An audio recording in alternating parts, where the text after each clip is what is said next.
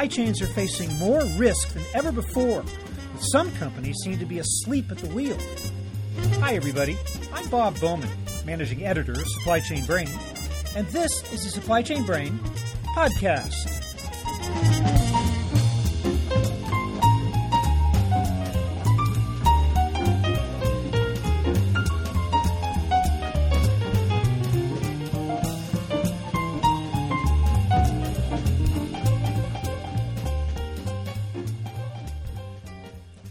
A new report by A.T. Kearney and Rapid Ratings International contains some distressing news.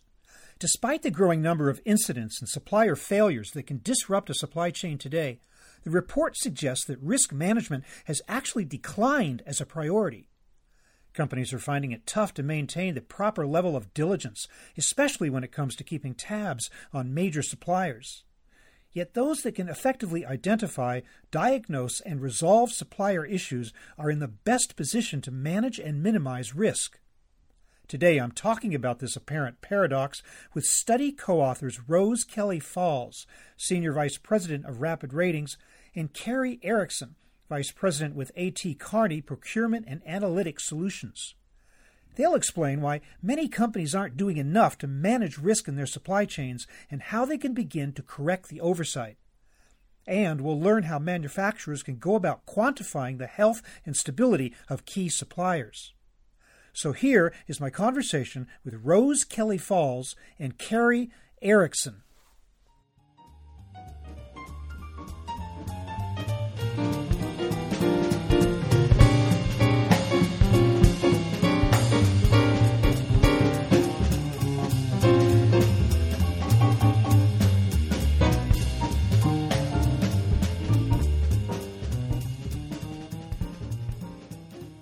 Rose Kelly Falls, welcome to the program.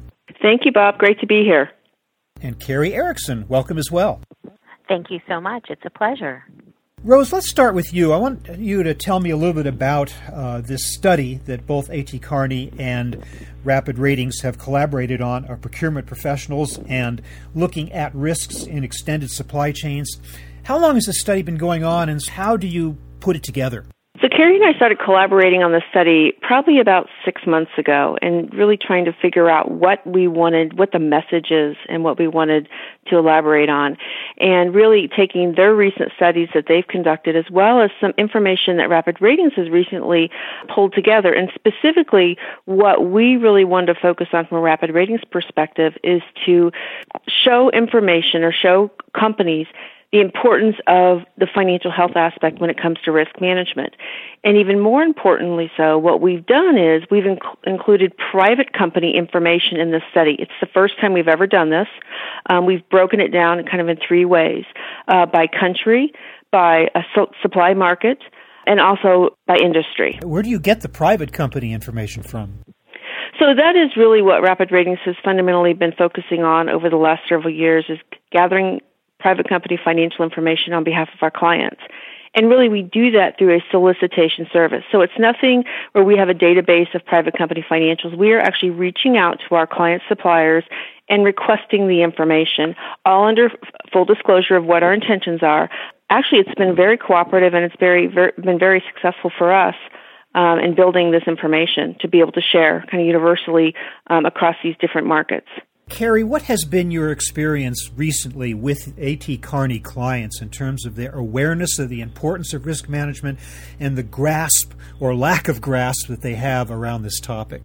Actually, our clients are very savvy when it comes to risk management. It's something that's been on top of their radar screen for 20 plus years. So we do benchmarking with procurement organizations globally. We've got an assessment of excellence in procurement benchmarking survey we've been running since 1993 and survey over 600 global companies to identify leadership practices in procurement.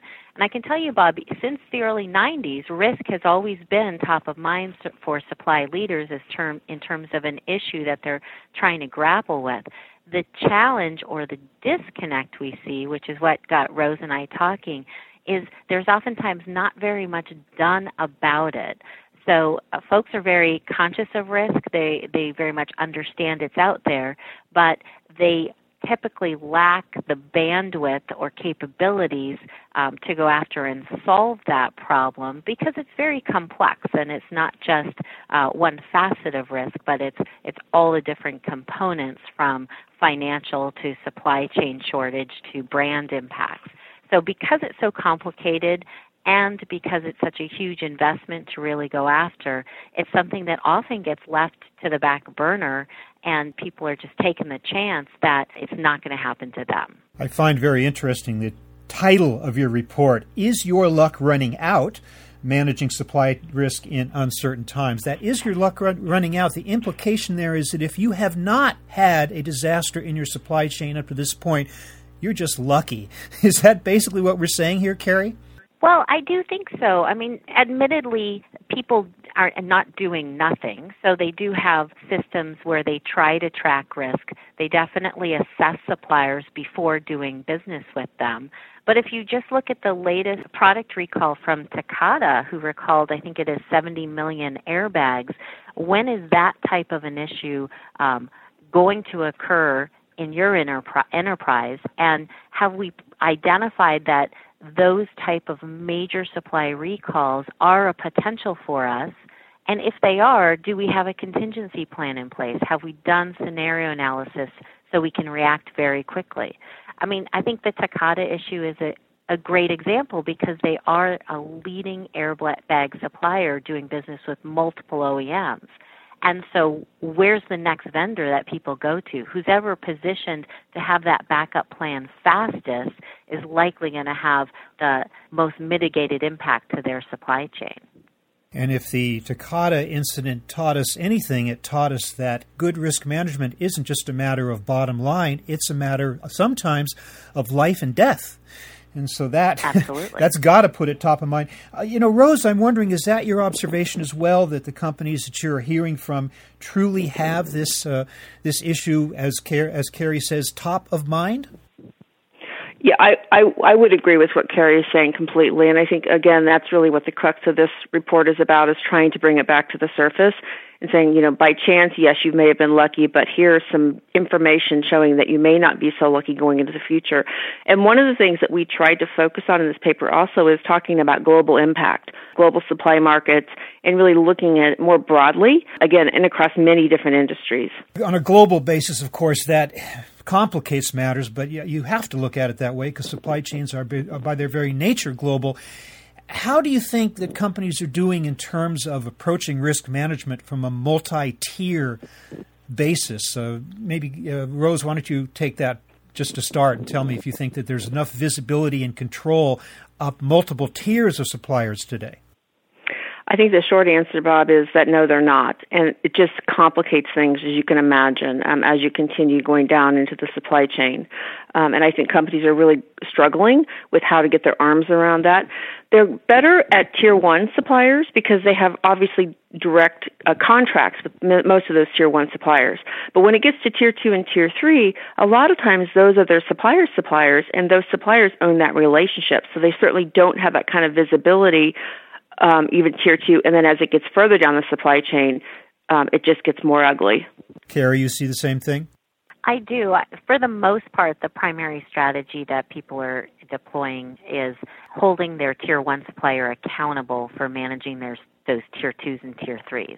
Now, certainly, if there's a tier two or three supplier that has a very specific piece of intellectual property or unique manufacturing process or location, oftentimes the end customer, if you will, has visibility into who that supplier is because they are so critical to the supply chain. And there might be systems or programs in place to keep an eye on that one or two. But for the most part, it's a very small select number of suppliers that they track and manage or even know on a uh, from a tier 2 or 3 basis.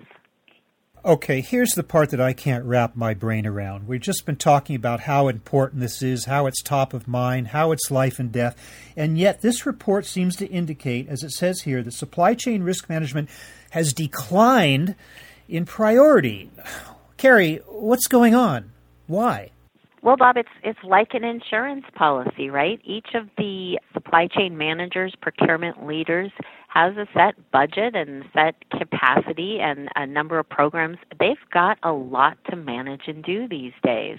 And they're being held accountable for year over year cost savings, innovation, joint process improvement, a whole host of initiatives and there's no glory in supply risk management, right? Because if you've done your job really well and nothing happens, no one knows about it. So yeah. it's tough to free it up in terms of both the budget and the and the, the manpower to go after it because again, you've got all these other metrics you're being held accountable for. So I think it's it's one of just prioritization and challenge in terms of how to fund these type of initiatives. I think the other part about it is when is enough enough? There are so many different levels of risk management you can go at, and of course, with increasing level of complexity and cost. And where do we stop? So at some point, you can get a bit obsessed with this and keep going, and it does become a tricky ROI to justify. So finding the right level of investment, I think, is something that people are really trying to grapple with. Rose, what are companies telling you in terms of why this might be the case that it's declined in priority? Is there any particular events that have happened? Is it an economic thing? Is it simply the lack of any particular disruptions recently that caused them to take their eye off the ball? Why do you think it's declined in priority? Well, I think part of it is is that you know when you don't have something that happens and you've made an investment, obviously you're going to reduce that investment if you feel like you're okay, right? Again, like Carrie said, almost an insurance policy. So I think that's part of it. However, I do think that as the the economy has a lot of influence. So when the economy is good and things are going gangbusters, right? Suppliers are doing well, um, organizations are doing well. They they have a tendency to refocus priority on something else. When the economy, for instance, the financial crisis in 2007, you know, everything became very much risk focused because they did not know when a supplier was going to go belly up, so they had to keep their eye on the ball. And so, you know, it's interesting now because of volatility across different supply markets and different countries, how there are some businesses and some enterprises that are really focused on risk management, and then there are others that have just completely kind of said, we'll worry about that later. So it's a really interesting dynamic at this point. Carrie, would you say that the practices of risk management in companies today or in clients of AT Kearney are essentially reactive or proactive? Well, of course, it's a mix, right? So you've got your leaders in procurement and supply chain who have very proactive, robust programs in place. The leaders are doing pretty well. It's the vast swath of firms behind them that are trying to keep their head above water in all sorts of aspects that are struggling a bit more. That said, even those that we say are not necessarily leaders but are working to improve their supply chains about 52% of them do say they've got a supply continuity plan in place that's yielding benefits. So it's not all doom and gloom.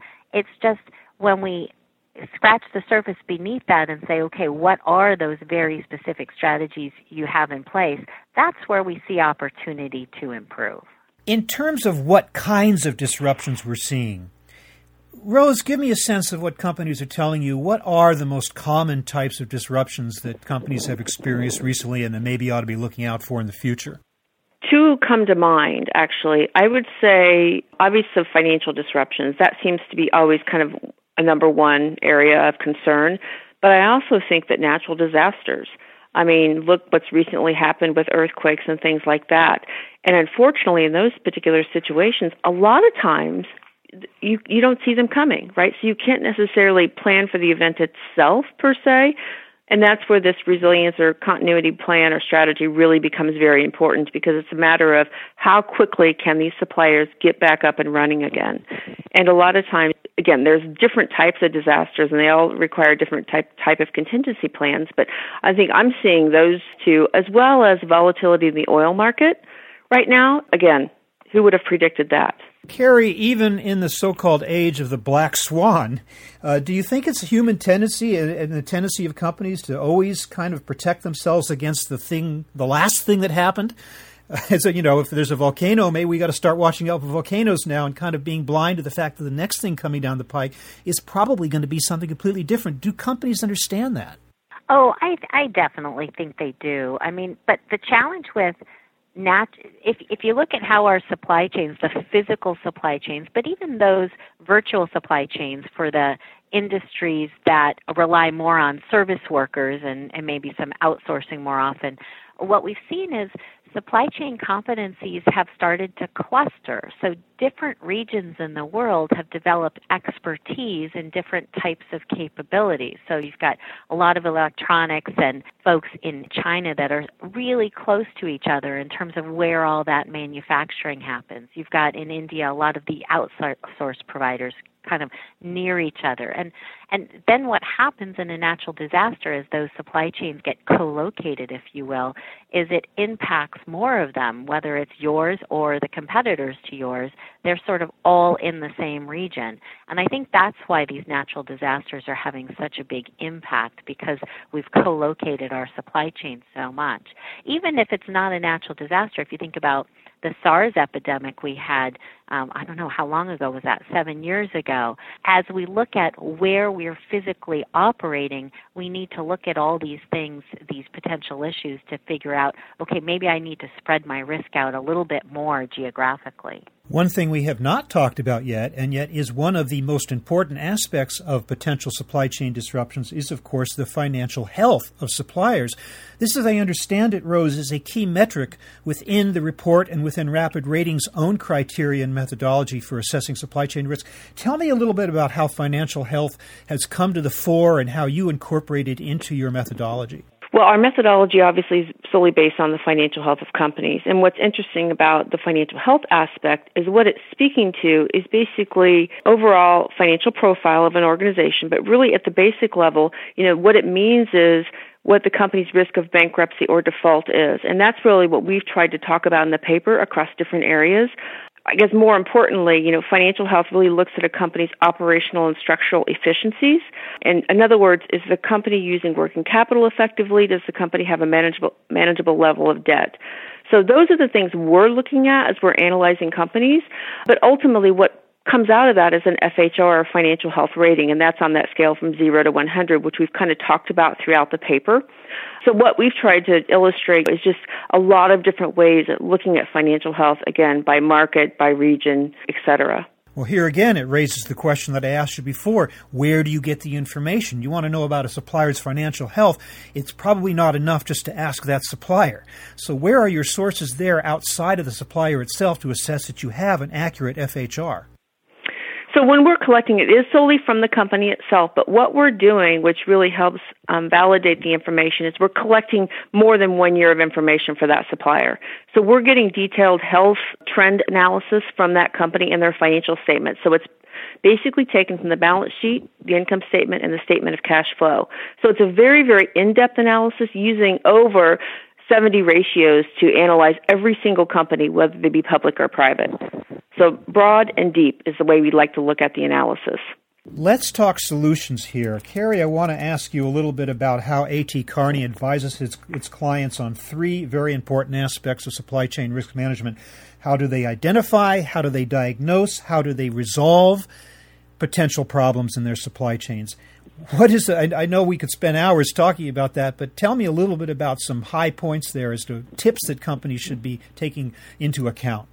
Well, first off, identification is definitely data, data, data. So um, all all the points that Rose just mentioned in terms of financial health keeping track of that, having access to supplier contacts to be able to talk to them routinely, looking at on time deliveries and the quality of what's coming in, kind of triangulating all those components of data, as well as external reports on, on what's going on with the supplier to get uh, an overall sense scorecard, if you will, of if there's challenges on the horizon. And admittedly, you would have done a really robust screening before you even started doing business with these suppliers. So hopefully they passed all those tests, and now we're a bit more in maintenance mode. Diagnose, diagnosing there's a problem is really through setting up those filters in your data to highlight when the data elements go out of bounds, when the conversations start to go out of bounds on the normal, or when external events are coming in that you've already analyzed and saying, okay, if the price of oil does this, I know that's going to impact my supplier in this other way. So, kind of diagnosing what those various scenarios are that you've played out. And again, that scenario analysis is not easy to do, but doing it ahead of time really gives you a leg up in terms of knowing when the data starts to look like there may be a problem coming down the pike. And then resolve, hopefully, these are suppliers that you have good, solid working relationships with. So you can go in and very quickly start to triage working with the supplier. Um, if that's not the case, your scenario analyses may have told you in the past that you need a backup supplier. And so having that backup supplier at the ready is an important part of the solution oftentimes as well. So there's no one quick answer, Bob. It's really just hard work, a lot of proactive planning, scenario analysis, and then ongoing maintenance in terms of data analytics and relationship building with your suppliers. What about you, Rose, in terms of some best practices that you might have gleaned from your relationships with various companies reporting to you? I think having a solid strategy, looking at as Carrie mentioned, you know, assessing, which we would call data gathering, um, and then really just using kind of some of the, the traditional methods of risk management, which just through mitigation, through follow up, um, through ongoing monitoring processes. It's not a one time assessment. It's something that has to be looked at. What I would consider throughout the entire relationship with the supplier, whether it start at the initial sourcing process or perhaps it, it's picked up with a supplier you've had a long term relationship with. But again, you have to identify, you have to analyze, obviously prioritize, collaborate with the supplier, that relationship management aspect of it, planning for short term and long term mitigation strategies, implementing those strategies, and again, as I mentioned, monitoring. So I would consider it to be very, very cyclical. Will you be doing this report on an annual basis next year as well? That's a good question, Bob. I guess Carrie and I haven't even talked about that. We haven't even talked about it yet. Certainly seems idea. like something you would want to monitor changing attitudes and, and in, in hope, I guess, that the so-called declining in priority trend will it will turn itself around as companies once again wake up to the possibility or the necessity, indeed, of a of a good risk management strategy. Are you both optimistic that that could happen? Oh, absolutely. And we're actually rolling out our updated assessment of excellence in procurement benchmarking survey, which includes risk management as one of the many things it looks at. That'll be coming out in 2017. So that's always ongoing from an AT Kearney perspective. But I think the real unique aspect and the and the way we were able to supercharge that analysis as it relates to risk this time was partnering with Rose and the folks at Rapid Ratings to get the real company specific, region specific, private sector specific data to say, okay, from Kearney's benchmarking survey, this is what people are telling us they're doing and Rose and Rapid Ratings able to say, and this is how it's flowing through to the financials and, and comparing. And, and I think that's really where we saw the, the big gap and the opportunity for folks to dig in and do a little bit more. Rose, you think are you indeed optimistic that companies will wake up to the to the, to the necessity of, of good protection, especially in the area of keeping tabs on financial health of suppliers? I do. I think they're getting more and more what I want, I guess the word I want to use more and more in-depth um, analysis from, they're getting more information. So suppliers aren't holding their cards so close to their chest now. So there's disclosure, and companies are asking for disclosure. And I think that's allowing supply chain leaders to and procurement leaders to really have more information. So I think that is. I'm very hopeful that things will turn around. I think just having the information available is a hurdle that we've overcome. We can only hope.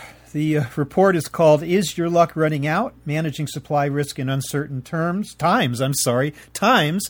And it's done by A.T. Kearney and Rapid Ratings. We will link to the report in the show notes to this episode. But I want to thank you both, Carrie Erickson, Rose Kelly Falls. Thank you so much for being with us today. My pleasure, pleasure, Bob. Thanks, Bob.